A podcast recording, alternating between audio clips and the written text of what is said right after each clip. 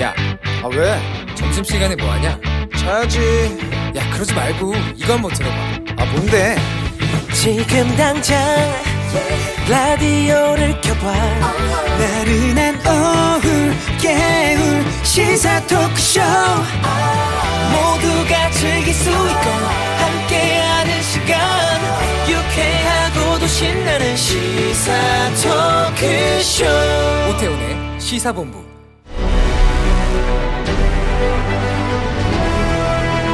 김철민의 본부 뉴스.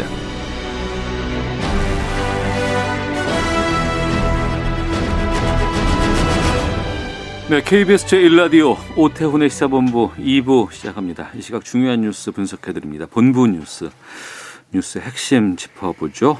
KBS 보도본부의 아이언민, 김철민 해설위원과 함께합니다. 어서 오세요. 네, 안녕하세요. 김철민입니다. 네. 583명입니다. 예, 상당히 심각합니다. 뭐 무서운 속도로 늘어났습니다. 그래서 예. 신규 확진자가 583명. 그래서 올 3월에 1차 유행 때 이후에 9개월 만에 처음으로 이제 500명대 진입을 그 대구. 경북의 신천지발 이때 한참 막 극도로 높았을 때 그렇죠. 그때까지 간 거 아니에요 지금? 예, 그렇죠. 그래서 이미 이제 8, 9월 2차 유행 규모는 넘어섰고 네. 올초 1차 유행 수준으로 지금 확산되는 양상이고요. 전국 곳곳 일상생활 곳곳에서 지금 집단 감염이 발견이 되고 있습니다. 그래서 네. 전문가들은 지금이라도 이 사회적 거리두기 단계를 더 올려야 되는 거 아니냐 이렇게 음. 지금 이제 대책을 주문하고 있고요. 네. 그래서 이제 국방부가 오늘 지금 그 경기도 연천 오사단 신병교육대에서 훈련병하고 간부에서 70명 확진자가 오늘 나왔거든요. 그러니까 신교대에서 걸렸다는 것은 신교대 내에서 걸렸다는 것도 될 수 있지만 그게 아니고 이제 입대하는 그렇죠. 훈련병. 그 젊은이들이 예, 예. 훈련병들이 밖에서 바이러스를 갖고 들어갔을 수도 그렇죠. 있는 거 아니겠습니까? 그래서 이제 그 안에서 전파가 된 거죠. 어. 그래서 국방부가 오늘부터 다음 달 7일까지 모든 군부대의 사회적 거리두기를 2.5단계로 올린다 이렇게 밝혔습니다. 부대 내에서 예, 그래서 모든 장병들 휴가 외출 중지됐고요. 간부들 뭐 사적인 모임이나 회식도 다 이제 금지됐고 음. 군인과 군무원들 골프도 치지 말아라 이렇게 네. 했고요. 종교 활동도 다 온라인 비대면 종교 활동으로 전환됐고 음. 영해 거주자나 군인 가족들도 민간 종교 시설 이용도 금지해라 이렇게 어. 지금 어, 명령이 내려졌고요. 예. 그리고 이제 방역상 중점 관리 시설, 일반 관리 시설들이 있는데 뭐 이제 카페라든지 뭐 어, 유흥 시설이든지 이런 데는 뭐- 뭐 방문이 다 금지가 됐고요. 예. 예외적으로 이제 가족 친지 결혼식 장례식장만 음. 어, 허용이 됐습니다. 그다음에 예. 뭐 부대 내에서 모든 행사, 출장, 방문 이런 거 원칙적으로 다 금지됐고요. 꼭 필요할 경우에는 지휘관이나 부서장 승인 아래서 최소 어. 인원만 할수 있도록 이렇게 해서 국방부는 이런 그 이제 지침을 위반해서 만약에 코로나에 감염이 돼서 전파시키거나 이러면 엄중하게 문책을 하겠다 이렇게 경고를 했습니다. 네. 일주일 뒤면은 수능 또 앞두고 예. 있습니다. 지금 우리가 그동안 참 잘 해왔다라고 생각이 듭니다만 예. 이 코로나 19 그냥 만만하게 봐서는 절대 안 되는 거고. 예, 경각심도 춤 절대 안 되겠습니다. 예. 보니까 지금 그동안 뭐 병원, 뭐 요양시설, 교회 이쪽에서 많이 있었지만 지금은 뭐 사우나, 뭐 이런 뭐 군부대, 교도소, 학교에서도 지금 계속 퍼지는데 직장 뭐 뭐뭐 일상 곳곳에서 다 지금 발생하고 있는 그러니까요. 상황이라서요. 뭐 단계 높이는 것도 중요합니다만 예. 그 개개인이 다들 신경 쓰셔야 되고 예. 절대 모임 같은 거 최대한 좀 자제를 좀 하도록 부탁드리겠습니다. 연기하거나 취소하거나 이렇게 네. 하셔야죠 당분간은. 시사본부는 계속해서 지금 마스크 쓰고 지금 다 지금 방송하고 있습니다. 어, 조두순 출도 앞두고 예. 이제 흉악범 출소 이후에도 격리 추진하는 이런 그 움직임들이 국회에서 지금 일고 있다고요. 그렇죠. 이제 이런 이제 지적이 계속 있어 왔죠. 이제 과거에 그 강력범들이 이제 형기를 마치고 나오면은 그 일정 기간 보호감호 처분이라고 그래서 그 뭐 보호감호소에 이게 격리하는 이런 제도가 있었거든요. 네. 이 사회보호법이라고 해서 이제 뭐 이제 실시가 됐었는데 이게 이중 처벌이다, 인권 침해다 이런 논란이 있어갖고 2005년도에 폐지가 됐습니다. 네. 근데 15년 만에 다시 대체입법이 추진이 되는 겁니다. 그래서 음. 그 정부하고 여당 당정이 오늘 그, 그 국회에서 당정 협의를 갖고 네. 어 이제 이런 원칙적으로 방향에 합의를 했습니다. 그래서 그 더불어민주당 한정혜 정책위원장이 이제 당정 협의 마치고 브리핑을 했는데 위헌 소지와 반인권적 내용을 모두 제거한 상태에서 아동 성폭력이라든지 특정 범죄를 저지른 이제 강력범을 사회에서 추가로 격리시키는 방향으로 새로운 법을 제정하기로 했고 네. 그 당정이 긴밀히 협의를 해 나가겠다. 이렇게 해서 이제 이 법무부가 이제 새로운 보안 처분 제도를 만드는 것인데요. 그래서 음. 이제 살인범이라든지 아동 성폭력범 또 5년 이상 실형을 산 강력범 가운데 재범 위험이 높은 사람들은 네. 어, 형기를 마치고 나오더라도 일정 기간 보호시설에서 1년에서 10년까지 추가로 격리시키는 방향으로 이제 새로운 보안 처분 제도가 마련이 될 것으로 보입니다. 네.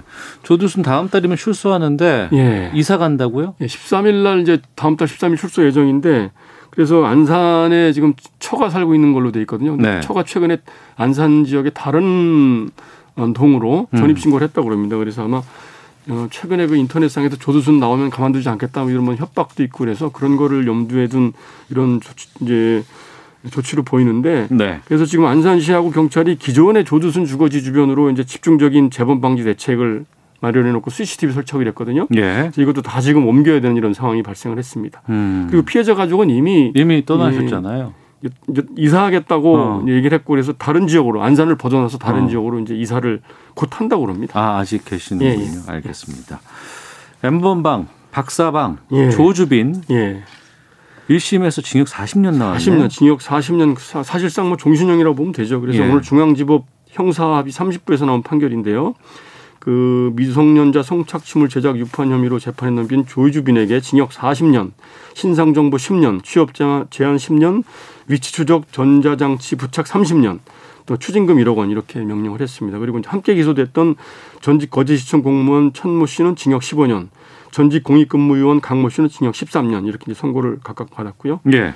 이제 재판부는 이, 이, 이, 이 피고인들에 대해서 다양한 방법으로 다수의 피해자들을 유인하고 협박해서 성착취물을 제작하고 오랜 기간 여러 사람에게 유포해서 어, 많은 피해자들에게 복구 불가능한 피해를 줬다. 음. 그리고 또 피해자를 속였고 협박이나 강요를 했고 이래서 그 범행의 중대성, 치밀함, 피해자의 수와 정도, 사회적 해악 이런 걸 다 고려를 해보면 장기간 사회에서 격리해야 된다 이러면서 중형을 선고했습니다. 네. 어, 하나 더 보겠습니다. 예, 예.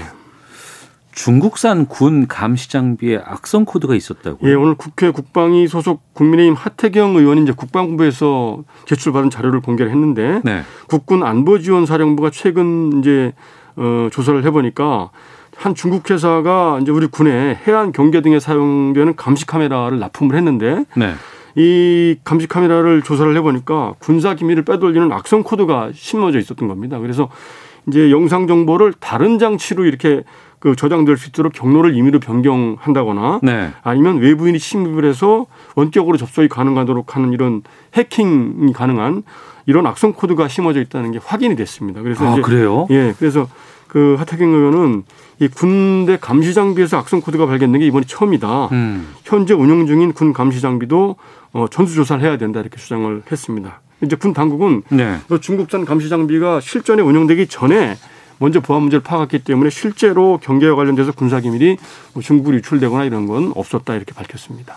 하지만 이거 상당히 좀그 유출됐다 그러면 상당히 심각한 내용 그렇죠. 아니겠습니까? 이게 지금 미국에서도 그래서 이제 중국산 장비들을 잘 어. 사용하지 않는 거 아닙니까? 근데 예, 이게 예. 이제 우리도 이제 중국산 장비를 쓸 때는 특히 이제 그 보안에 민감한 장비들 어. 군 정부뿐만 아니라 민간 기업체에서도 한번 보안 점검을 확실하게 해야 될 것 같은. 중국에도 좀 이의 제기를 좀 해야 되지 않나? 예, 그렇죠. 문제 제기를 해야 될 것 같습니다. 군사적인 문제이기 때문에요. 예, 예.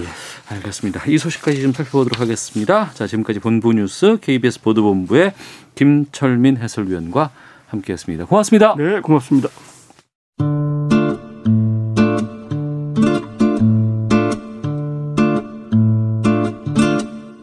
오태훈의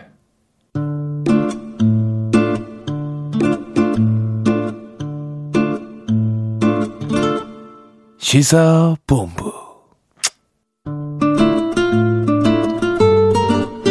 네, KBS 제1라디오 오태훈의 시사본부 듣고 계신 지금 시각 1시 9분 30초 되고 있습니다. 청취자 여러분들의 참여 기다리고 있습니다. 샵 9730으로 의견 보내주시면 되고요. 짧은 문자 50원, 긴 문자 100원, 어플리케이션 콩은 무료로 이용하실 수 있습니다. 팟캐스트와 콩 KBS 홈페이지를 통해서 시사본부 다시 들으실 수 있고 유튜브를 통해서도 만나실 수 있습니다. 일라디오 시사본부 이렇게 검색해 보시면 영상으로 유튜브에서 확인하실 수 있습니다.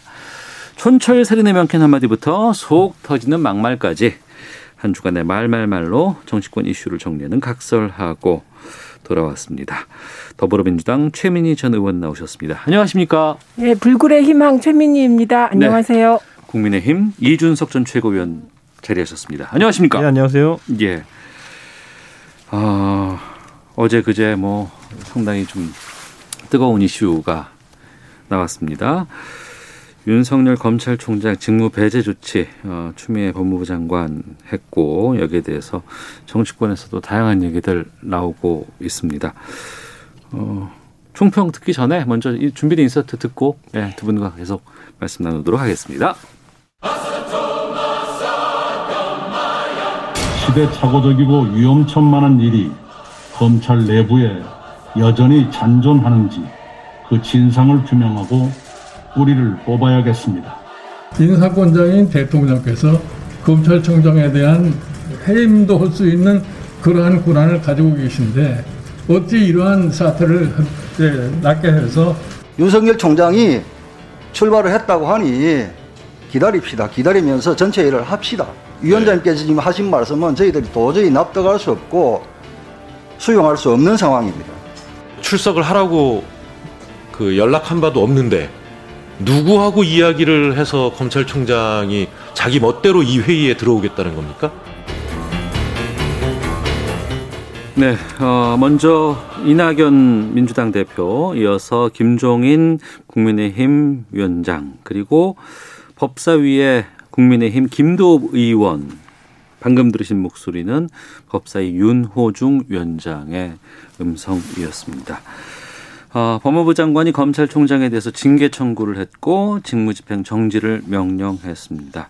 언론에서는 제목을 헌정 사상 초유의 일이다. 뭐 이렇게 지금 뽑고는 있습니다. 이 발표 두 분께서는 어떻게 들으셨는지 좀 여쭤보도록 하겠습니다. 최민희 의원께서 먼저 말씀해 주시죠. 네, 우선 검사 징법, 징계법에 따른 적법한 절차고 네. 검찰총장도 네. 잘못을 하면 징계받을 수 있다. 음. 그리고 그게 현실로 드러날 수 있다. 네. 이걸 보여준 거라고 봅니다. 예. 그리고 저는 두 가지로 깜짝 놀랐는데 첫째는 판사 사찰 네. 그리고 판사 사찰 해놓고 공소 유지를 위한 것이었다 변명하는데 또 깜짝 놀랐고 음. 또 하나는 민원 서류를 네. 사본을 원본으로 속여서 음. 사건을 이첩받았다는 식의 거짓말을 검사 조직이 했다는 거에 대해서 정말 깜짝 놀랐습니다. 네. 한명숙 총리 어. 그 지금 공작적 수사였고 재판이었다라는 음. 것에 대한 어, 처리 과정에서 민원 서류를 사본을 진본인 것처럼 속이는 일이 발생해서 검사들이 이런 일을 할 수가 있냐. 음. 사문서 위조, 공문서 위조 처벌하는 게 검사들 아닙니까? 네. 근데 본인들이 이런 일을 했다는 거에 깜짝 놀랐습니다. 음. 그리고 더, 더 더 깜짝 놀랄 건 이게 다가 아니라는 거. 어. 네, 감찰이 계속되고 있다는 것이죠. 예. 그러니까 윤석열 총장에 대한 뭐 징계 청구나 직무집행 정지보다도 그 감찰 결과 발표가 더욱 더 그 내용이 더욱 더 네, 충격적인 뿐만 것이다. 아니라 예. 그 이게 이 반응에 또 놀랐습니다. 예를 어. 들면 예. 판사 사찰했다. 그럼 언론이 변명해주기 바쁘고, 어. 예, 그리고 그 사주 언론 사주를 서울중앙지검장이 만났다. 예. 이에 대해서 해당 언론사가 부끄러워하지 않고 반발하는 걸 보고 깜짝 놀랐고, 그래서 아 저는 검언유착이라고 생각했는데 그게 아니구나. 어. 검찰이 언론을 장악하고 있는 게 아닌가 하는 강한 의구심을 갖게 됐습니다. 알겠습니다. 자, 이준석 전 최고위원께서는요. 저는 이제 민주당에서 이제 이런 감찰 사항들 뭐 여섯 가지 이렇게 쭉 나열하면서 윤석열 총장이 직무 배제를 하겠다고 나섰는데 네. 저는 과연 얘기한 것 중에 윤석열 총장이 또 뭘 지시했는지에 음. 대해 가지고 하나도 언급이 없거든요. 아. 그러니까 저는 검찰이라는 거대 조직 내에서 이런 일이 있었다. 그러니까 네. 검찰이 어떻게 이럴 수 있느냐. 음. 검찰은 문 닫아야 된다. 그리고 총장은 어? 지금 나오는 말로 보면은 사법 처리도 받아야 된다. 뭐 이렇게 얘기하거든요. 네. 저는 이 논리대로라면은 아마 앞으로 민주당이 국가 경영하는데 상당한 어려움을 얻을 겁니다. 자, 광역자치단체장이 당선되었는데 민주당에서 지난 선거에서 네. 어떻게 그 중에 두 명은 성추행물 성추문으로 사퇴할 수 있으며 음. 어떻게 한 명은 재판을 받다가 겨우 나왔으며 이제 한 명은 2심까지 2년을 받을 수 있느냐 이런 음. 식으로 민주당 문 닫아라 이렇게 공격하면 말이 안 되는 거거든요. 어. 왜냐하면은 저는 이런 것과 비슷하게 지금 검찰에 있어가지고 예를 들어 이 조직이 몇천 명짜리 검사가 있는 조직인데 네. 수사에 있어가지고 일정한 문제가 드러났다 하더라도 그게 윤석열 총장의 지시에 따른 것인지, 음. 그러니까 하명에 따른 것인지, 아니면은 조직 내에 누구의 일탈인지 네네. 이런 것들도 가려지지 않은 게 있고요, 실제로는. 어. 그렇기 때문에 총장의 직무 배제로 가는 것 자체가 굉장히 성급하다라고 주장하는 것이고요. 예. 두 번째는 지금 이제 논리가 비약이 심한 거죠. 예를 들어 감찰을 통해 가지고 사찰이 있었다라고 음. 얘기했는데 사찰이라는 것이 그럼 문건을 이분들이 생산하는 걸 보면은 네. 지금까지 흘러나는 내용으로는 다른 문건 생산자가 있었고 그 내용을 옮겼거나 네. 아니면은 뭐 세 평을 수집한 것이다 이 정도라는 거거든요. 저는요 그런데 이것들을 가지고 우선 이것도 마저 역시도 총장의 지시 관계가 명확하지 않은 상황이고 어. 이걸 바탕으로 해가지고 총장의 직무를 정지시키면 무슨 개연성이냐. 네, 예를 네. 들어 그 대검에 있는 특정한 지위에 있는 사람이 아무리 문제가 없고 해도 본인의 직무 범위를 넘어서는 일을 좀 했다. 음. 라는 것 때문에 총장의 직무 배제를 시킨다? 그 사람을 직무 배제시키면 이해가 갑니다. 네. 근데 총장을 직무 배제시킨다는 거는 어. 애초에 결론을 정해놓고 움직인 것이다. 이런 생각이 드는 거고 이러다 보니까 정세균 총리가 처음에는 추미애 장관은 뭐 스타일에 문제가 있고 이러다가 최근에는 문제가 없다 그러고 이낙연 대표도 지원 사격하는 발언을 하고 대통령께서는 코로나가 엄중해가지고 이제 확진자가 오늘로 500명이 넘는 상황이 나왔는데 네. 갑자기 개연성 없이 휴가를 떠나시고 음. 그, 사, 그 와중에 추미애 장관은 기자들에게 알리지도 않고 가가지고 기자실에서 자기 할 말만 하고 나가가지고 질문도 안 받고 기자들한테 항의받고 음. 그러니까 저는 이게 어떻게 이 많은 소유의 일들이 한 2, 3일을 두고 다 벌어질 수 있느냐. 이건 네. 여권에서 전격적으로 추미애 장관과 더불어 가지고 어, 윤석열 몰아내기 시나리오 그냥 가동하려고 했던 거 아니냐. 그리고 저는 결국에는 이게 곧 이제 뭐 얘기할 수 있겠지만 그 결국엔 이 행정 처분에 대해 가지고 어, 가처분을 이제 윤석열 총장이 신청하거든요. 예, 예, 예.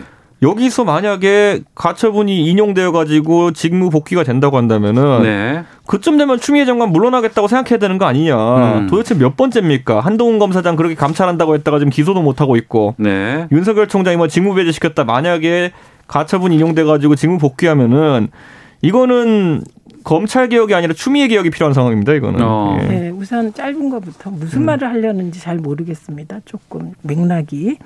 우선 처음에 광역자치단체장 얘기는 안 비슷해 보입니다. 그런 식으로 말씀하시는 건 안 맞고 제가 그 수준에서 답변 드리면 한 명의 대통령은 감옥 가고 한 명의 대통령은 탄핵하고 감옥 간 그럼 뭐 국민의힘은 해산해야 된다는 논리로 그 논리가 이어지니까 이 논의는 삭제가 맞을 것 같고요. 아니죠. 저는 제 논리를 그렇게 왜곡하시면 안 되는 게 아니, 아니, 시간 저는. 분명하게 아니, 저는 분명히 말씀했던 게 그 논리가 적용이 안. 되기 때문에 저는 여기 적용 안 된다 그런 거예요. 예, 예, 시간 그런데 드리겠습니다. 그거를 예. 반대로 예로 말씀하시면 안 되죠. 잠깐만. 예. 예. 저는 이런 얘기예요. 그걸 예로 들면 저는 이런 예를 들게 되니 음. 이런 식의 이 주제를 빗나간 얘기는 별로 토론의 결론을 내는데 도움이 안 된다. 이게 제 결론이고요. 예.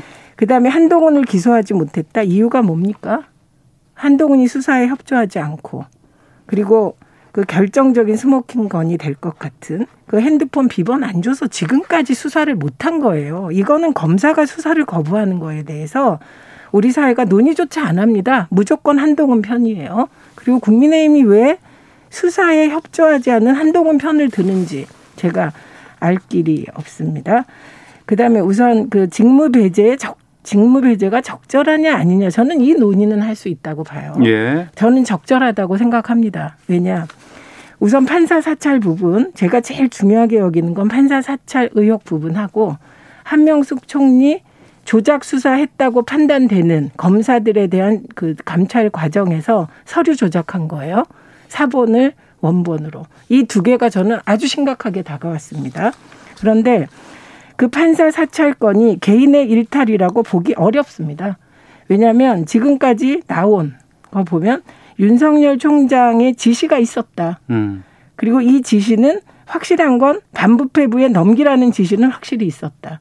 그래서 반부패 부장이 그걸 받아서 화를 내면서 이런 거 하면 안 된다 해서 중단됐다는 거예요. 그러니까 이건 그 소위 수사 뭐 수사 정보 뭐 뭐 실 뭐 그 대검에 있는 그 정보 수집하는 고 기관에서 네. 조직적으로 정보를 수집했고 그걸 총장에게 보고했고 총장은 반부패부에 넘기라고 지시한 겁니다. 이건 검찰 조직의 문제지 개인의 일탈 아니다. 음. 그래서 검찰총장에게 책임을 묻는 게 마땅하다 이렇게 봅니다. 그리고 음 이게 중요한 사실은 행정 소송을 어제 밤 늦게 했죠. 예. 윤석열 총장이 이 결과에 대해서는 결과 나오면 얘기하죠. 음. 예, 그게 맞는 것 같고 중요한 거는 어제 대검 수사정보 어, 정책관실 어, 압색했거든요. 그런데 그 압색은 법원이 영장을 빨리 배부했다고 합니다. 증거 자료를 넣었기 때문에. 네. 어, 그리고 12월 2일에 지금 징계위원회가 소집돼서 윤석열 총장에게 출석하라고 통보한 상태이기 때문에 네. 사실 행정소송을 법원이 판단한다면 그 시간이 일주일 정도예요. 음. 그럼 어제 접수했는데 뭐 오늘 법원이 결정하진 않지 않겠습니까? 네. 뭐 배당도 해야 되고 그러니까. 그래서 이 7일용 행정소송을 윤석열은 왜 했나? 음. 저는 이게 정치 행태라고 봅니다. 국힘이 저러라고. 여기저기 나가서 국힘 쪽 성향의 패널들은 본인을 옹호하라고. 국민의힘이 들고 일어나라고. 검사들이 검란을 일으키라고. 저는 그런 정치적인 행보라고 봅니다. 네.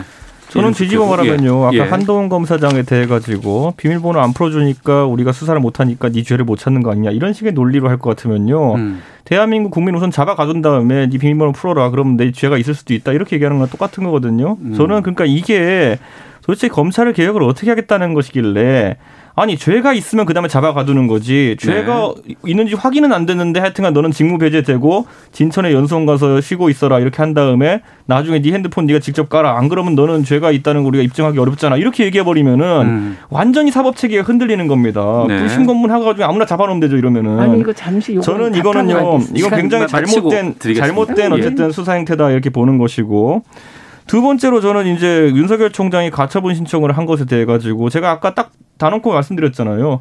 법원이 가처분에 대해 가지고 만약에 어 윤석열 총장을 직무 배제한 것이 과하다라는 판단을 내리잖아요. 네. 그럼 그 자체로 추미애 장관은 월권을 한 겁니다. 과잉 얘기잖아요. 과잉 징계를 한 것이고 그렇게 된다면 거기에 책임을 지겠느냐 했을 때 책임을 지겠다 해야죠. 뭐가 그렇게 말이 많습니까? 저는 아니, 만약에 잠깐만요. 대한민국의 검찰총장에 대해 가지고 불필요하게 본인의 사감 때문에 이런 징계를 했다 그러면은 그건 법무부 장관 자질 없는 거고 본인이 정치적 책임을 지겠다 해야 되는 것인데 아니 가처분에서 만약에 법원에서 야 직무정지는 과했다 이렇게 하면은 누가 책임질 겁니다 이 아니 상황에서. 그럼 잠깐만요. 네. 거꾸로 네. 가처분이 인용되지 않으면 윤석열 그만둡니까? 그만둬야 된다 봅니다 저는. 네, 그럼 네. 뭐 그건 똑같이 미래 미래에 똑같은 원칙을 그러니까 걸. 되고요. 그러니까 걸어야죠. 아니 그러니까 저 말을 마- 참 많이 해요. 네. 걸라는 말을. 음. 그러니까 그렇게 지금 건다. 그 무슨 의미가 있습니까? 어차피 정치적으로 다 책임집니다. 윤석열이든 추미애 장관이든. 그 다음에 지금 이렇게 예를 드실 때 조금 과하세요. 예를 들면 저는 한동훈과 이동재는 검언 유착 맞다고 봅니다. 녹취록이 나왔어요. 그 녹취록에 보면 별의별 얘기가 다 있습니다. 한 문장만 소개해 주십시오. 그렇게 하다가 한- 하나 건지면 되는 거야. 그 그게 유시민에 뭡니까? 대한 욕. 그게 그게 뭐가 문제가 아닙니까? 남은 남은 나는 예, 유시민에게 예, 관심 이미 없다. 그때 아닙니다. 그 사람은 끝난 사람이다. 그쪽으로 아니, 가지 말고요. 유시민에 예, 대한 예, 예. 얘기고요. 좀 그래서 다시 자꾸 한동훈을 예로 드니까. 그래요. 예. 그래서 한동훈은 검사의 직위를 이용해서 대한민국 어떤 국민이 검찰이 수사하겠다고 소환해요. 조사하겠다고. 안 가면 어떻게 됩니까? 그 사람은. 이건 말이 안 되는 걸 옹호하고 계시는 거고요. 그다음에 정경심 교수는 증거도 없었고 없었잖아요. 그리고 본인 조사도 없이 그 법무부 장관 청문회 당일에 기소합니다. 대한민국이 이런 나라예요. 그래서 이런 거 다 고치자는 게 검찰 개혁이고요.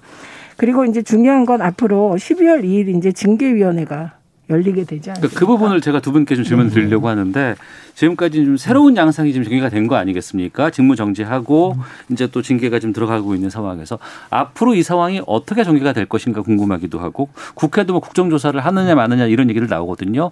앞으로의 상황에 대해서 두 분께서 좀 어, 예상을 좀 해주시거나 아니면 이렇게 가, 가야 되는 것이 바람직하다라고 좀 말씀해 주시는 게 좋을 것 같습니다. 그까지도 같이 예. 두 분께 좀 말씀해 주시죠. 예, 예. 뭐 최민님께서 먼저 70년 해주시고요. 만에 검찰 개혁하는데 조용히 되면 그게 음. 말이 되겠습니까? 그래서 이런 일도 있고 저런 일도 있는 거고. 예. 윤석열 총장은 매우 부적절한 행태를 계속 보이고 지금 보세요. 국민의힘이 저렇게 옹호를 합니다.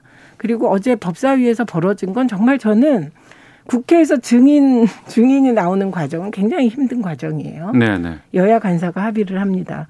그럼 그게 위원회에 상정이 돼요. 해당 상임위에. 음. 그럼 상임위에서 표결을 합니다. 네. 그래서 증인 출석이 결정됩니다. 그러면 위원장 명으로 출석 요구서가 본인에게 발부됐을 때 이게 되게 7일 전에 이루어져요. 이런 절차가. 근데 갑자기 윤석열 총장이 야당하고 짜고 법사위에 나오겠다고 한 겁니다. 그리고 어, 국민의힘은 어떻게 했냐면 윤석열이 나온다 이런 얘기도 하지 않았어요. 그냥 법사위 열어달라 그래놓고는 지금 윤석열이 오고 있다 이렇게 나오는 거예요. 이게 무슨 활극도 아니고 어떻게 국회의원들이 법도 없고 절차도 없고 오직 윤석열 지키기만 있습니까? 이건 저는 정말 말이 안 돼서 국회가 그렇게 되면 이 과정 굉장히 어려워진다 이렇게 보고 예. 징계위원회에서 징계 결과가 나옵니다. 네. 그럼 이 결과에 대해서 본인은 재심 요청을 할 수 있어요. 네. 그런데 이 징계위원회가 12월 2일 잡혔기 때문에 법원의 행정소송의 절차가 어떻게 될지는 모르겠습니다. 연동되지 않을까 합니다. 이건 예측건데. 그러면 이제 징계, 징계 수위에 따라 뭐 본인의 대응이 달라지겠지만 이 징계가 예를 들면 해임 건의가 나왔다. 그럼 이건 해임되는 겁니다. 음. 이 절차를 거쳐서. 그러면 이거 할 수 있는 다른 방법은 이 또한 소송을 하는 겁니다. 네. 법원에. 어. 이제 그런 절차로 본인은 갈 것 같습니다. 그리고 어, 보통 어, 앞으로 또 검찰 결과가 추가로 나올 것들이 있다면 그 음. 추가로 나올 검찰 결 감찰? 검찰 감찰 예. 결과의 내용에 따라 또 달라지지 않을까 생각합니다. 알겠습니다. 이준석 최고께서는요. 저는 지금 기본적으로 결국에는 이낙연 대표께서 국정조사를 먼저 언급하셨어요. 음. 그 윤석열에 대해서 국민 어, 그 국정조사를 하자 그랬거든요. 그래서 저희 당에서는 추미애 장관도 같이 국정조사 하자 그랬죠. 네. 근데 따지고 보면요. 저희는 어떤 형식의 국정조사도 환영입니다. 어. 예를 들어 윤석열 총장 단독으로 부른다? 지난번에 보지 않았습니까? 국정감사 때 윤석열 총장 혼자 불러가지고 다들 이제 속된 말로 여럿이 때리려고 했는데 다들 배팅볼만 던져가지고 홈런 계속 치지 않았습니까? 음. 자, 그러면 윤석열 추미애 두 분을 동시에 부른다 해도 저희는 환영입니다. 예. 왜냐 서로 지금까지 말이 앞뒤가 안 맞는 부분을 누가 맞았는지 대질해 볼 수 있는 기회가 되니까요. 자, 그 다음에 그러면 추미애 장관만 나와도 저희는 괜찮습니다. 음. 왜냐 추미애 장관이 지금까지 국회 나와가지고 발언하면서 얼마나 많은 말실수를 했습니까? 그리고 본인이 얼마나 논리적으로 부족함을 드러냈습니까? 또 소설 쓴다 그러고 이런 얘기 하겠죠. 그러니까 저희는 어떤 형식도 좋습니다. 음. 그 셋, 셋이 어떤 조합으로 나와도 국정조사 받기만 하면 되고요. 이낙연 대표께서 그래서 그런 입장 밝히신 것을 확인, 화- 뭐 저희는 환영하고요. 네. 다만 시건은 하지 않았으면 좋겠습니다. 하루도 안 된 발언이기 때문에 네, 네. 갑자기 국정조사 없던 일로 하자 이렇게 하면은 음. 이낙연 대표의 리더십이라는 거는 신뢰할 수가 없게 되는 것이죠. 네. 일단 저는 국정조사를 할지 안 할지는 어, 민주당 내에서 입장이 정해져야 되고 예. 그리고 여야 합의가 있어야 되겠죠. 그러나 윤석열 추미애 국정조사 반대합니다. 저는 음. 국정조사를 하면 뭘 해야 되냐면 검찰의 사법부 판사 사찰 국정조사가 되는 겁니다. 음. 네. 그래서 어, 저는 뭐 윤석열 국정조사다, 추미애 국정조사다 이 말 자체가 잘못된 프레임으로 검찰 개혁과 검찰의 잘못된 행태를 덮으려는 프레임, 악의적 프레임 시도라고 보기 때문에 윤석열 국정조사라는 말도 반대하고 윤석열 국정조사에도 반대합니다. 네. 그러나 상권 분립을 훼손한 검찰의 판사 사찰에 대한 국정조사는 필요할 것으로 보입니다. 이건 국회 사안이고요. 네. 지금 이제 더 급하게 진행되는 건 법무부의 징계위원회 상황이 음. 아닐까 생각합니다. 저는 국정조사 최민 의원님 말씀하신 주제를 포함해가지고 어떤 주제로도 상관없다 생각합니다. 예. 우리가 잘 생각해 보면은 한 달 반 전에 그거 원래 이름은 국정감사거든요. 음. 대검찰청 국정감사인데 네, 네. 민주당 의원들이 배팅볼 던져줘가지고 윤석열 총장 원맨 쇼로 만들어 버렸어요. 그러니까 음. 형식이 중요한 게 아니라 네. 결국은 아까 제가 말한 것처럼 윤석열 추미애 두 분 다 출석하는 형태도 괜찮고요. 둘 중에 한 분씩만 나오는 형태도 야당 입장에서는 전혀 마다할 이유가 없기 때문에 이낙연 대표가 하신 말씀대로 국정조사만 하시면 됩니다. 음. 그럼 여기서 좁혀서 딱 하나만 좀 확인, 네. 아, 의견 듣고 이제 다음 주제로 좀 가볼까 하는데 지금 대부분의 이번에 그 여러 가지 한 대여섯 가지의 그 감찰 결과 가운데 판사 사찰 이 부분이 가장 좀 뜨겁거든요. 어, 최민희 의원께서는 그게 가장 심각하다고 말씀해 주셨고 이준석 전 최고 같은 경우에는 이거 그렇지 않다. 어, 부풀려진 거다라고 이제 얘기해 주셨어요. 여기에 대해서 좀 두 분께서 왜 심각하고 왜 이게 잘못됐다 보시- 보시는지에 대한 얘기를 좀 듣고 다음 주로 가겠습니다. 우선 저는 부풀려진 게 하나도 없어요. 음. 네, 예를 들면 이게 판사 사찰이에요. 네. 왜냐하면 이게 공소 유지를 위한 거면 판사 개인의 정보가 뭐가 필요합니까? 인간관계 뭐가 필요합니까? 세평이 뭐가 필요합니까? 네. 예, 개인 가족에 대한 정보가 왜 필요합니까? 예, 그런데 이거는 어, 사찰임에 틀림이 없다. 그다음에 거기 민감한 표현이 무리야기 판사라는 표현이 있는데요. 이게 왜 문제가 되냐면 다 물의 야기 판사. 물의 예, 야기 예. 판사 예. 이 단어가 들어 있다는 거예요. 근데 이게 왜 문제가 되냐면 사법농단 때 검찰이 사법부를 압수수색했습니다. 그때 다량의 자료를 확보했어요. 음. 그 중에 물의 야기 판사 리스트라는 것이 있었다는 거 아닙니까? 그런데 그 물의 야기 판사 리스트가 그 사안이 끝나면 사실 폐기하기로 되어 있는 거예요. 네. 한 사건이 끝나면 폐기되거든요. 음. 그런데 그게 폐기되지 않은 게 아니냐라는 의심이 지금 나온 거예요. 알겠습니다. 그래서 이 부분이 조사가 필요한데 여기서 답답한 게 뭔지 아세요?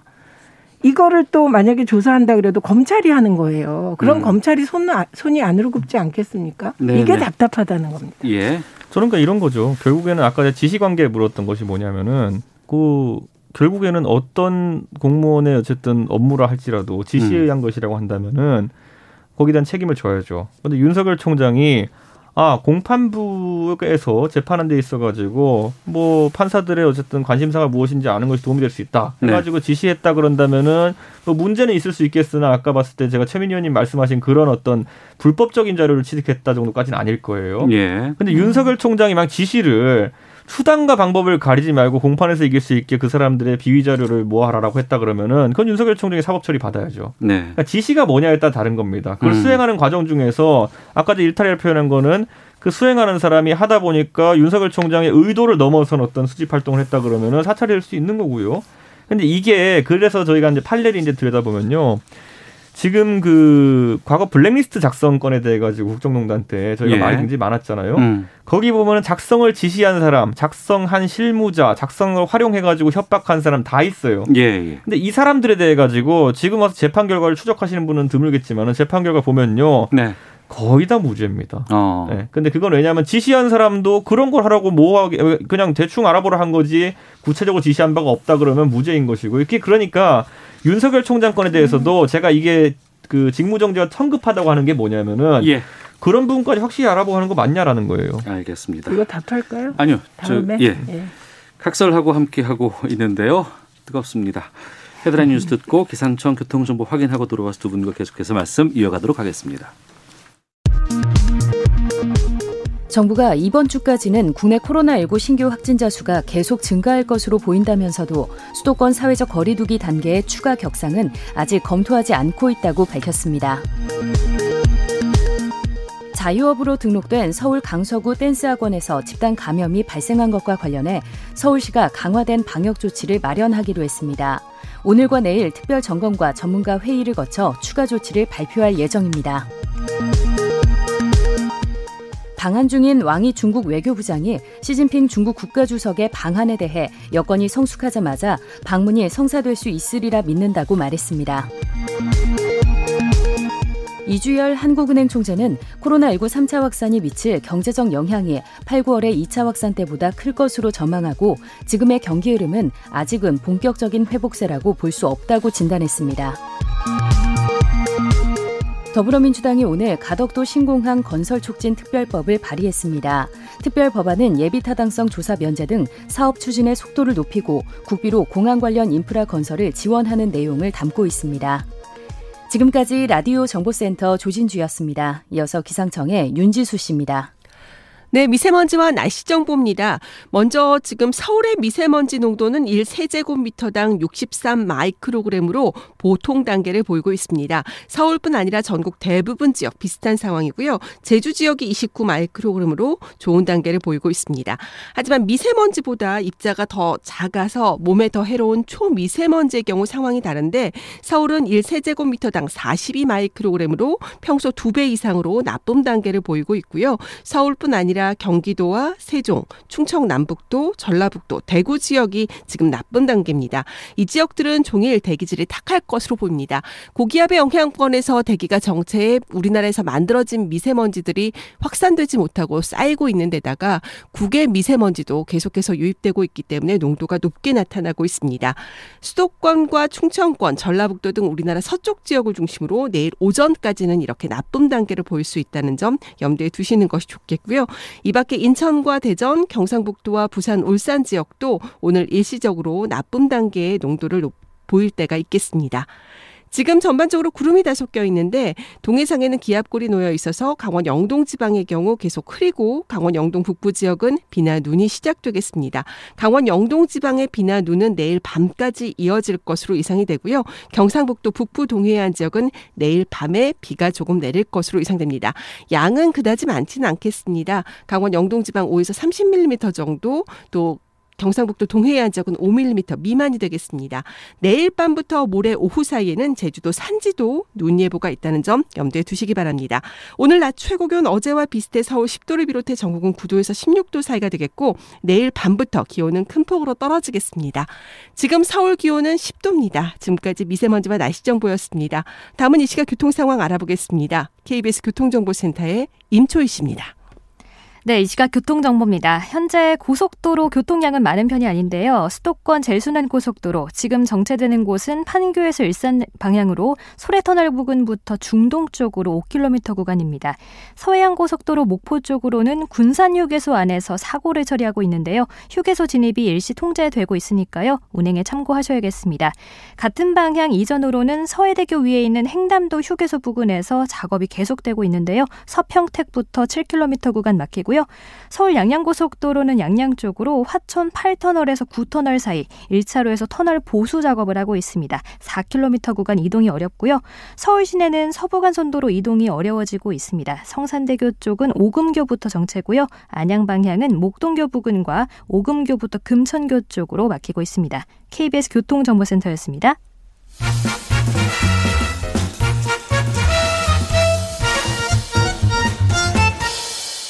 오태훈의 시사 본부. 네, 각설하고 돌아왔습니다. 최민희 더불어민주당 전 의원, 이준석 국민의힘 전 최고위원과 함께하고 있습니다.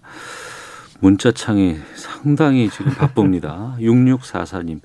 법무부도 사찰해본 결과 확실히 문제가 있으니 업무 배제한 것 아닐까요? 이미 대권 주자급이 된 윤 총장은 자리에서 내려오는 것이 맞습니다. 01955번 쓰시는 분은 검찰개혁 필요합니다. 그렇지만 추미애 장관의 태도가 도가 지나칩니다. 비위가 사실로 확인된 것도 아닌데 이렇게까지 할 필요가 있나요? 2353님, 검사들 이번 직무배제 반발하고 있다는데 그동안 검찰 중립성을 해치는 총장의 정치적 언행에 대해서는 왜 침묵했습니까? 검찰은 이익 집단이 된 것 같아 걱정입니다. 6470님은 검사도 판사의 성향을 알아야 공판을 준비하는 것 아닐까요? 결정권자의 성향을 알고자 하는 것은 당연한 일입니다. 사찰이라는 의미를 남용하는 것 같습니다. 어, 양쪽의 대표적인 의견들 좀 저희가 꼽아서 소개를 해드리고 계속해서 지금 말씀 나누도록 하겠습니다. 이번 어, 추미애 법무부 장관의 조치들 또 이게 맞물려 있는 게 공수처법 개정과 연관이 돼서 파장이 더욱더 큽니다.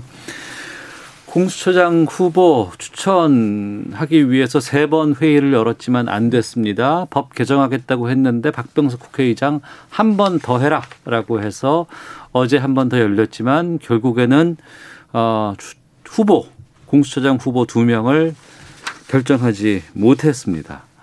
여기에 대해서도 두 분께 의견 듣도록 하겠습니다. 먼저 이번에는 이준석 전 최고위원께서 먼저 말씀해 주시죠. 예, 저는 계속 줄기차게 패스트트랙 자체가 잘못되었기 때문에 네. 선거법과 이런 어떤 검찰 개혁 법안 모두 다 어느 정도 조정하고 물려야 되는 상황이 온 것이다 음. 이렇게 얘기했었는데 공수처법만 들여다본다 하더라도요. 공수처의 형식에 대해서는 야당, 뭐 저희 당뿐만 아니라 그 당시 4 플러스 원에 참여했던 당들도 어, 불안한 게 있기 때문에 그래서 민주당에서 타협안으로 이제 나왔던 것이 그럼 공수처장을 임명한 데 있어가지고는 음, 야당의 의견이 많이 반영될 수 있도록 네. 두 명에 대해서 비토권을 추천위원이 갖도록 한다라는 이제 이야기가 있었는데 그냥 그런 거죠. 그러니까 형식은 마음에 들지 않지만 그래도 검찰 개혁이라는 걸 하겠다니까 어쨌든 처장 선정에 있어서 야당의 의견을 많이 듣도록 한다라는 그 패키지에서 네.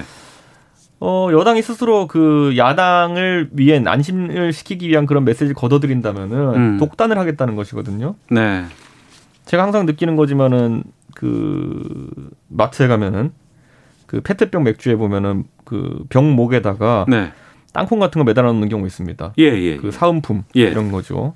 근데 그거를 사가 가지고 사은품만 집에서 뜯어먹고 나중에 맥주 환불하면 그게 제대로 된 손님입니까 그게? 음. 저는 그런 느낌이에요. 지금 상황에서 어. 공수처에 대해서 같이 끼워 팔았던 네. 처장은 야당이 최대한 비토권을 발휘할 수 있게 한다. 그 땅콩만 뜯어가지고 버린 다음에 이제 맥주를 다시 갖다 놓으면 그게 뭐- 뭡니까 그게 보면은 음. 저는 그래서 어 지난 패스트트랙이 진짜 그렇게 급해서 그렇게 한 것이었다면은 네. 그때 원한대로 지키는 것을 저는 여권이 생각해야 된다 이렇게 생각합니다. 그러니까 독단이다.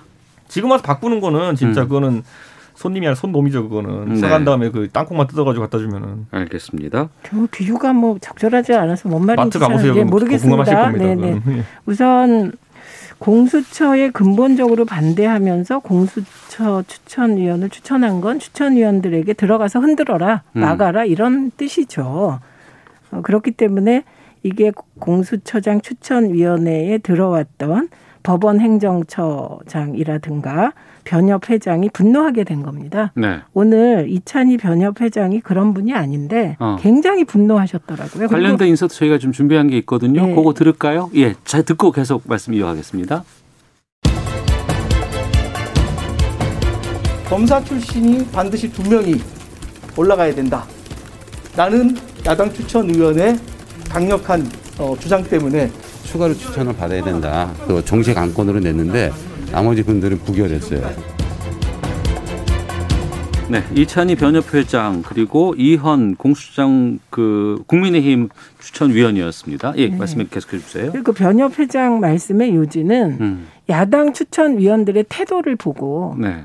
아 이건 안 되겠다 생각했다는 거예요. 어. 그리고 그 여야가 추천한 사람들을 다 배제하고 이, 이찬희 변협 회장은 중립적인 인사라는 거죠. 예. 아 그렇죠. 그리고 어. 약간 보수적인 스타일이고 음. 공수처에 반대했던 분이에요. 예. 그런데 어, 변협 회장이 변협에서 추천한 인사들을 대상으로만 하자. 음. 그러니까 여야 추천을 배제하자. 예, 예. 그랬는데 그걸 안 받았다는 거잖아요. 야당이. 예, 그래서 이게 결렬됐다고 어, 오늘 그 공개적으로 말씀하셨어요. 그러니까 야당 추천위원들의 태도를 보고 네. 아 이건 안 되겠다고 생각했다. 음. 예, 이런 말씀을 하셨는데 이 비토권이라는 거에 대해서 무조건 흔들어서 못하게 한다가 비토권이 아니고요. 예를 들면 최광욱 의원 같은 분을 여당에서 하려고 한다. 네. 그 야당이 받겠습니까? 저는? 최광욱이 예. 아주 가장 잘할 것 같은데 음. 그 그런 사람을 비토하라는 게 비토권이고요. 네. 예를 들면 변협에서 추천한 분들은 사실은 중립적이라고 다 인정하는 분들이에요. 음. 근데 그런 분들에 대해서도 거부하는 걸 보니 네. 아 이건 회의를 할 필요가 없겠다 이렇게 생각했다는 거거든요. 음. 그래서 이 부분은 야당 추천위원들 혹은 야당이 패착을 한 거죠. 음. 예, 이, 이, 이 속이 드러나 버렸어요. 지금 만천하에. 그러면 앞으로 어떻게 할 거냐? 예. 어, 그럼 민주당으로선 결단을 해야 되는 순간이 다가온 겁니다. 네. 예, 그래서 공수처를 정말 만들 거면 음. 법을 바꾸는 수밖에 없고 법 개정으로. 예, 예, 그럴 수밖에 없는 상황이 된 거죠. 민주당은. 네. 그리고 냉정하게 보면 국민의힘이 승리한 겁니다. 무슨 뜻이죠? 공수처를 못 만들고 있잖아요. 7월 10 며칠이 7월 15일부터 예, 7월 예. 15일에 만들어야 되는데 예. 어, 국민의힘의 지연 전략이 성공한 겁니다. 지금까지. 그러면 민주당이 결단해야 될 시기라는 건 어, 국민의힘이 이렇게 지연 전략이 성공했으니 네. 그럼 이제 더 세게 나올 거 아닙니까? 주시고요. 예. 그러니까 민주당이 결단해서 공수처를 설립할 건지 아닐 건지 당 차원의 결정이 필요하지. 이제 국민의힘 입장은 여기서 중요하지 않죠. 다 확인됐잖아요. 비토권이라는 게요 단어가 나온 짧게. 게 로마 시대 예. 호민관한테서 나온 건데요. 그 비토권을 무력화시킨 사례는 로마 공화정 사상 없었습니다. 딱 음. 한번 있었죠.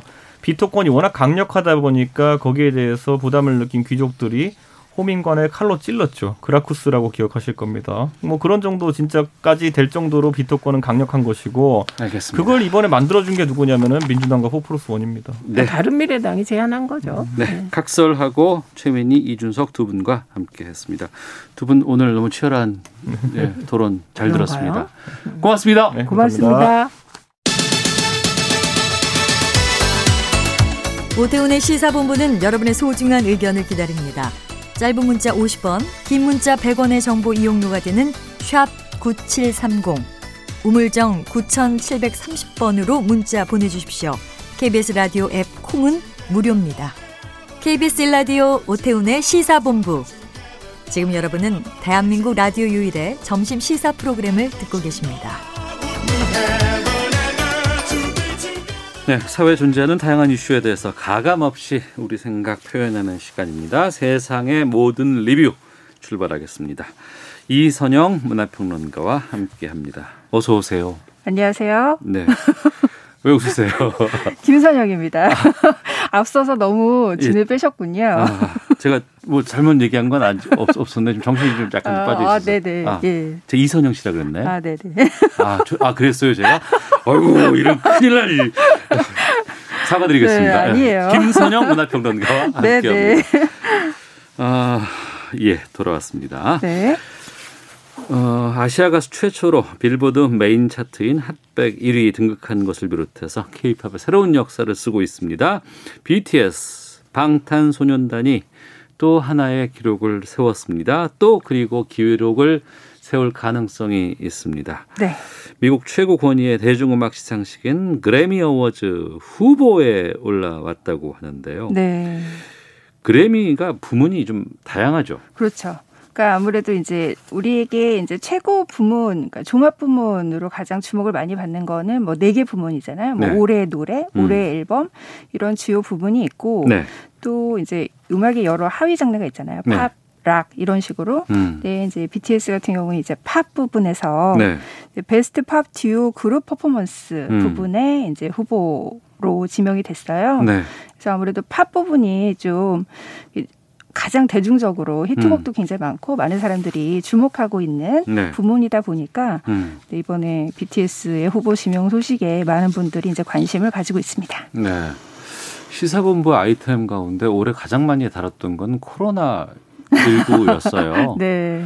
그리고 아마 두 번째, 세 번째 정도로 BTS가 나올 정도로 제 기억에도 그렇습니다. 네. 상당히 BTS는 많이 다룰 수밖에 네. 없었어요. 그러니까 올해 거의 뭐 코로나 때문에 음. 문화계 전체가 거의 이제 일시 멈춤 현상이나 마찬가지인데 네. BTS는 워낙 상관없이 음. 굉장히 활동을 멈추지 않고 끊임없이 성과를 냈기 때문에 네. 여기서도 자주 다를 수밖에 없네요. 지난번에 빌보드 핫백에서 1위를 했을 때 네. 이 BTS가 이런 얘기를 했습니다. 네. 이제 그래미만 남았다. 그렇죠. 그래미 근데 후보에 좀 들어간 거 아니에요? 그렇죠. 꿈을 이룬 거죠. 어. 그러니까 이게 이제 수상은 정말 그 그야말로 큰 영광이지만 네. 후보에 오른 것 자체가 그 전 세계 뮤지션들의 꿈이잖아요. 음.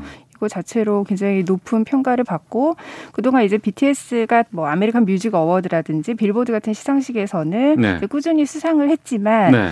그래미에서 받아야 뭔가 이렇게 가수로서 진정한 뮤지션으로 인정받는 것 마냥 어. 이런 인식이 있었거든요. 근데 그 인식에 두 가지가 있는 것 같아요. 네네. 하나는 그래미가 정말 최고 권위의 상이기 때문에 그럴 수도 있지만 그렇죠. 또 한편으로는 그래미는 상당히 보수적이라더라. 그렇습니다. 백인 위주의 상이라더라. 이런 얘기들도 있었거든요. 어떻게 그렇죠. 보세요? 그러니까 그래미도 역시 오스카에도 뭐 화이트 오스카 이런 비판이 있었잖아요. 예. 너무 백인 중심이다. 음. 근데 그래미도 마찬가지죠. 네. 화이트 그래미라는 비판에 오랫동안 시달렸고 어. 실제로 그동안 이제 뭐 흑인 힙합 뮤지션들의 성과에 대해서는 거의 좀 잘 평가를 제대로 해주지 않았다라는 그동안 그래 왔어요? 그렇죠. 어. 근데 더더군다나 저 아시아의 작은 네. 나라에서 온 음. 그것도 이들이 어떤 뮤지션이라고 굉장히 높은 점수를 주고 있는 그런 분야가 아니라 이제 아이돌 그룹이잖아요. 예, 예, 예. 이런 그룹이 이제 미국 주류 시장에서 엄청난 반응을 얻고 있는데 음. 과연 그래미가 이들의 음악을 어떻게 받아들일 것인가가 사실은 네. 이 대중 음악계에 굉장히 큰 관심이었어요. 음. 왜냐하면 너무나 보수적이라는 평가를 받아왔기 때문에 최근 몇 년 동안 그래미가 좀 이렇게 문호를 예. 확장하려는 어. 그런 움직임을 보이기는 했거든요. 그거는 오스카랑 비슷하네요. 그렇죠. 그래서 오스, 어. 오스카가 그래서 이제 그 시료를 받아들여서 기생충이 그렇죠. 정말 예, 예. 예, 그런 기적 같은 수상을 한 거고 실제로 작품도 이제 제대로 평가를 받은 거고요. 예. 그러니까 BTS가 아니 그 그래미 같은 경우에도 올해 그래서 위원회, 그 음. 선정위원회를 좀 이렇게 인종, 젠더, 장르 다양성을 고려해서 신규 회원들을 많이 받아들였어요. 네. 그래서 아마 BTS가 이번 수상 후보에 오른 것이 음. 그런 여러 가지 그 시대의 변화를 받아들인 그래미의 나름대로의 어떤 일말의 진전이 아닌가. 실제로 그런 평가들이 현지에서도 나오고 있고요. 네. 수상 가능성은 어떻게 전망돼요? 어, 받으면 너무 좋죠. 다 그렇죠. 네. 근데 지금 후보가 굉장히 좀 쟁쟁한 상황이거든요. 음. 게다가 이 분야 이제 후보로 오른 이 부문 같은 경우가 주로 뮤지션들 top 뮤지션들끼리 협업을 한 콜라보레이션 곡들이 많이 수상을 했던 그런 음. 부분이기 때문에 네. BTS는 본인들이 이제 순수 그룹으로서 낸 곡 Dynamite로 승부를 해야 되고 음. 어, 경쟁하는 스타들이 뭐 레이디 가가랑 아리아나 그란데가 같이 협업을 한 콜라보 곡하고 그래요. 경쟁을 해야 경쟁이? 돼요. 네. 그래서 아이고. 굉장히 좀 경쟁자가 어. 너무 이제 막강하기는 한데요. 네. 이게 기왕 지금 어떤 시대의 흐름을 그래미가 받아들였다라는 어떤 움직임을 보여준 것이라면 음. BTS에 대해서도 좀 평가를 해줘야 되지 않느냐 이런 반응들이 나오고 있고 어떻게 보면 올해 BTS가 보여준 성취에 비해서 고작 한 개 분야에 음. 후보를 올렸다라는 것은 좀 너무 과소평가한 것이다 이런 반응들도 나오고 있기 때문에 아. 네, 좀 아, 어. 그래미에서 후보에 올랐어라고 우리가 기뻐할 게 아니고 그래미 너무 박한데. 그렇죠. 아, 이렇게 가야 되는군요. 그렇죠. 네, 그렇죠. 오히려 어. 다른 주요 부분에도 어. 얼마든지 후보에 낼 수 있는데 그렇죠. 이거는 너무 어. 구색 맞추기다 네. 이런 반응들이 현재에서도 나오고 있기 때문에 예. 그렇다면 이런 반응 목소리가 좀 더 커지면 그래미도 음. 좀 BTS를 객관적으로 평가를 해 주지 않을까 네. 이렇게 생각을 하고 있습니다. 알겠습니다. 1월에 이게 시상식이 있다고요? 네네. 어. 그 1월 내년 초에 음. 그래서 기생충도 사실은 올해 초에 기쁜 소식이 들렸기 2월에 때문에 그랬죠. 네. 아 그때 기억나요. 그렇죠. 저희 방송하고 있을 때 그때 작품상 발표 났어요. 다 뒤집어졌잖아요. 네, 그러니까요. 네. 그래서 내년 초에 BTS도 좀 비슷한 아. 예, 좀 기쁜 소식이 들려왔으면 좋겠네요. 알겠습니다. 시사본부에서 항상 아, 가장 발빠르고 가장 정확한 정보 속보들 알려드리는데요. 네. 어, 청취자 1105번님께서 앵커 실수 이해합니다. 각서라고가 진단 빼는 코너지요. 3254님 진행자 잘못 없습니다. 잘못이 있다면 각서라고 출연자 두 분이지요. 아닙니다. 제 잘못이 큽니다. 예. 자, 세상의 모든 리뷰 하나 더 보겠습니다. 네. 이제 그 코로나19 팬데믹 아, 네. 이것 때문에 극장가 네. 또 이번에 500명 넘어가고 지금 또 이번 주말에 또 힘들 것 같고. 네. 근데 아 이런 상황이 계속 좀 길어질 것 같으니까 네. 개봉 포기하고 그냥 OTT나 플랫폼 다른 플랫폼으로 가자라는 게 이번 연도 또 나왔다면서요. 네, 그런 작품들이 점점 늘고 있죠. 음. 사실은 지난번에도 한 번 언급을 한 적이 있었는데 네. 이게 뭐 올해 뭐 사냥의 시간도 갔었고 음. 그리고 이제 최근 내일 또 박신혜 씨와 전종서 씨의 콜이라는 스릴러가 네. 극장 개봉 없이 내일 넷플릭스를 통해서 이거 공개가 개봉한다고 되거든요. 한한 달 전부터 계속해서 나왔던 얘기인데. 네, 근데 넷플릭스에서 어. 극장 공개를 하게 됐고요. 예. 그리고 가장 많은 사람들이 주목하고 있는 작품은 이제 승리호였고 어. 이 것이 이제 풍문으로만 전해지다가 예. 어제 이제 며칠 전 넷플릭스가 이제 공식 입장을 밝혔죠. 어. 어, 아직 뭐 공개 날짜는 정해지지 않았지만 승리호를 예. 넷플릭스를 통해서 이제 독점 공개를 한다라고 어. 얘기를 해서요. 이게 국내 블록버스터 영화로는 최초의 사례이기 때문에 예.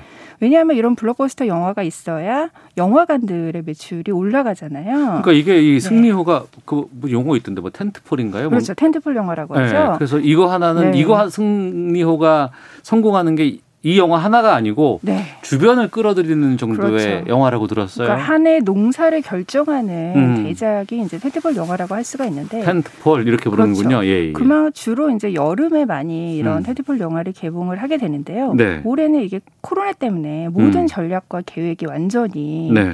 그 어그러진 거나 마찬가지잖아요. 음. 그래서 승리호도 개봉을 계속해서 미루고 또 이게 240억 원이나 되는 어마어마한 제작비가 들어간 작품이기 때문에 240억이요? 네. 그래서 손익분기점을 넘으려면 500만 이상 관객을 동원을 해야 돼요. 어. 근데 그게 지금 상황에서는 불가능하잖아요. 이렇게 계속해서 뭐 띄엄띄엄 좌석을 음. 앉아야 되고 지금 현재 박스오피스 평일 관객이 몇 천이 되지 않는 그런 상황이기 때문에 네.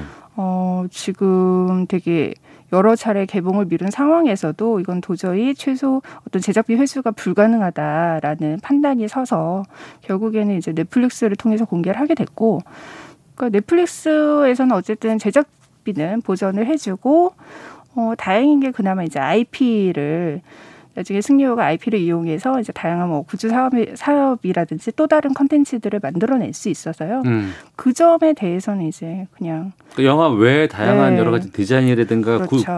굿즈라고 얘기하는 네. 것도 이런 사업에 대해서는 판권을 주겠다 뭐 이런 그렇죠. 건가 봐요. 네, 그런 거는 인정을 해줘서 어. 어, 나름대로 그냥 그 제작진 측에서도 그냥 뭐 최선의 대안이다라고 판단을 하게 된 것 같습니다. 대안이 그나마 있다는 건 다행스러울 부분일 수도 있겠지만 네, 네, 어찌 그렇죠. 보면 네.